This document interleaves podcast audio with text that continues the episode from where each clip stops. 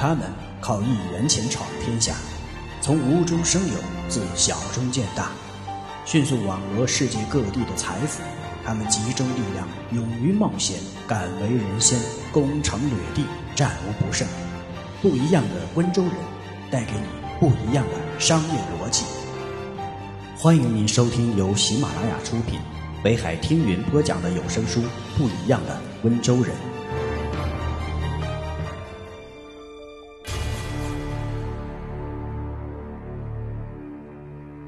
穷人墨守成规，温州人绝不在一棵树上吊死。温州人因熟知“穷思变，变则通”的道理，故而从不囿于一山二水三分田的窘境，审时度势，通权达变，让昔日的井底之蛙拥有了成为翱翔四海的雄鹰的机会。不一样的温州人第十章第三节：灵活多变，随机应变。不一样的思维，穷人，企业管理不能说变就变。温州人，变革是常态，不变是变态。企业在发展，制度也需要不断变革，这样才能保证企业持续不断的发展。时代在变，市场在变，变是这个世界的法则。温商常说，不知道灵活多变，还算什么温州商人？温州商人叶世光，在他积累了资本之后，在全国各地寻求投资商机。一九九五年，他来到南京，发现这座古老的城市呈现出勃勃生机，人才济济，并且投资环境也不错。他决定在这里发展。然而，投资什么，心中无数。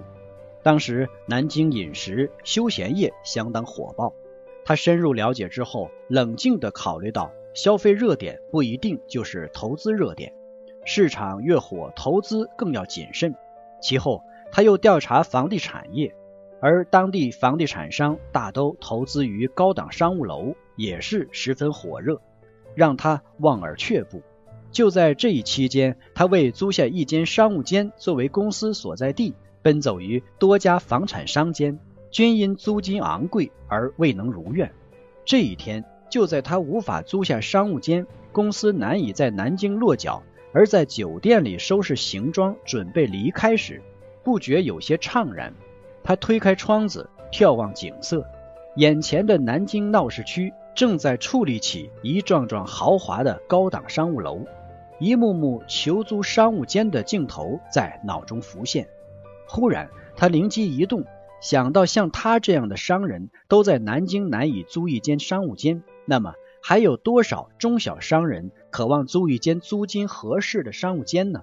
如果投资兴建中低档的商务中心，不是具有很可靠的客户来源吗？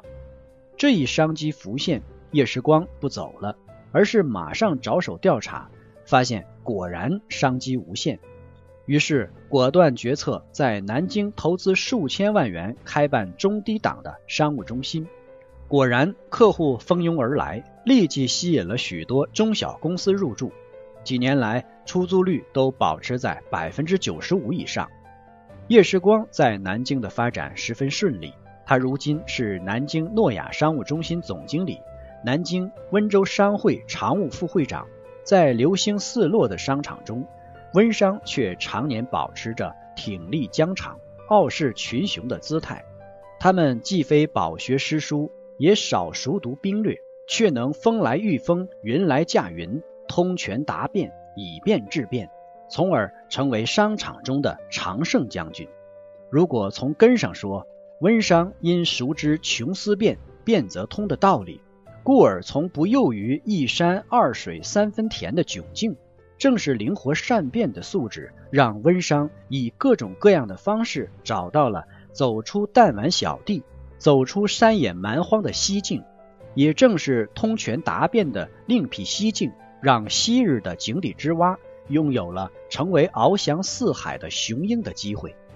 有资料显示，温州盛产数学家，诞生过姜立夫、苏步青、李瑞夫、古超豪等数学巨子。或许是基因的关系，温商常有出其不意的逆向思维。前有为求生路另辟蹊径的古人，后有为请财富迂回作战的来者。当代温商得益于古人的基因，又发其精髓，终得以青出于蓝而胜于蓝，在商场中大演不守成规的灵活变通招数。几年前，温商王强接过了一家已倒闭的街道办制胶厂，该厂三十来人。倒闭时欠下五万元外债，拖欠工人九个月工资。刚刚接手烂摊子的时候，他用集资的办法招收了两百多名工人，买了油毡纸把漏屋蒙起来，暂时解决了厂房问题。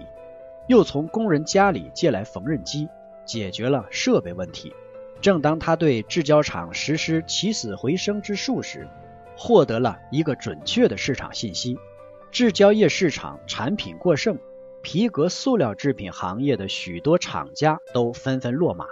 王强得到这个情报后，脑子里立刻就出现了一个“变”字，果断的决定变，变也要因地制宜。经过数次的调查和考虑后，权衡利弊，他决定从本屋区兴旺发达的畜牧业打开突破口，以皮革制品杀出一条财路。他就地取材，用皮革制作自行车坐垫、手提包、背包、儿童书包、旅行包等产品，很快占领了市场，债务还清了，工人工资补发了，小本生意获大利。一些正在挣扎着的小厂都纷纷来参观。凭着温商特有的市场敏感性，王强预感到这些人即将成为竞争对手，于是立即又想到变了。他们厂转产牛皮鞋、皮箱、山羊革夹克衫等，很多工人都来问责厂长：这么畅销的产品，为什么要停止生产呢？不久，这个问题便让实际情况做了回答。许多来取经的工厂见他们的原产品本小利大，销售快，回去后争相大批生产，结果市场很快就出现滞销现象。皮件厂办得比较顺利。新产品很畅销，可是王强想问题就是比常人深一层。他预想到皮革制品有时会出现滞销现象，仅靠一种产品风险大。如果采取一业为主、多业并举，那么一种业务不景气时，另外业务就可以马上扩大，弥补损失。于是决定再上一种新产品。为了选择新产品。他四处奔走，了解市场行情。一张首届 A 市罗马物资交流大会的海报吸引了他。本地牛皮资源丰富，皮质又居全国之首，加工牛皮的念头产生了。从市场，他又了解到黄牛蓝狮皮在外贸市场上是紧俏商品，于是他立即组织力量，很快就生产出了色泽鲜艳的黄牛蓝狮皮。当年这一新产品就被一外商看中，当即与他们厂签订了年供货五万张的合同。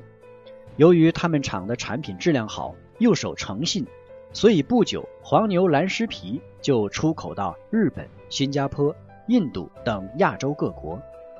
人随时代的步伐走，而企业应跟着市场信息变。在这方面，王厂长应对自如。用新产品不断充实市场。一次，一位北方的农村姑娘来到皮件厂，她要买一只结婚用的皮箱。厂里的业务员把她领到了制箱车间，那里有准备发到各个城市去的航空磨压箱、旅行箱、轻便手提箱、带轮子的套箱等各式漂亮的箱子。可姑娘一个都没看中。这一小小的举动立即引起王厂长的兴趣。他开始思索和研究，将如何才能适应农村市场的需求，如何打开农村市场提上日程。农村是个广大的市场，而自己的厂却没去占领它，应该把产品面向农村。他立即组织力量设计制造出了色彩鲜艳、龙飞凤舞、图案明朗的带着乡土气息的皮箱。这种龙凤皮箱一上市就被抢购一空。很多农村经销店得知这个消息后，纷纷前来订货。开发一个新产品，就能占领一个新市场。他们的产品占领了农村市场，产值和利润很快大幅上升。王强获得了巨大的成功，事业如日中天，气势逼人。三年后，原来盖着油毡纸的茅屋变成了七层五开间楼房和宽敞的车间，三十来人的小厂变成了三千五百多人的中型厂。在温商看来，一个善于经商的人一定要懂得随机应变，因为市场是千变万化的，诸如政策、货源、销售、价格、天气等等，都是经常会变化的。市场上的动态随时都会影响经营者的生意，打乱你原先的计划，因此经营者就必须随机应变，根据当时当地的实际情况，采取应急措施，减少损失，挽回败局。广东东莞市有两个广东东莞市有两个乡同做香蕉生意，甲乡的香蕉是运到东北的，乙乡的香蕉是运到河南的。甲乡在中途发现天气炎热，香蕉会变质，就中途卸货降价销售；而乙乡的香蕉到达河南后，货方还死抱着价格不放，结果卖的不多，烂的不少，损失惨重。能变通者才能生存，物竞天择，适者生存的准则不仅适用于上古时代，同样也适用于科技文明的现代社会。不论是生物学家还是经济学家都承认，在一场激烈的竞争中，凡是不能适应者都会被淘汰。变革其实是一种意识，具有变革意识的人都会不断考虑企业发展的要求，做出任何企业要求的变革。尽管变革会伤害到一部分人的利益，变革会产生一些不必要的摩擦，但是不变则是将死。在发展与灭亡当中，一定要痛下决定，毫不犹豫地选择变革。感谢您的收听，我们下一节再见。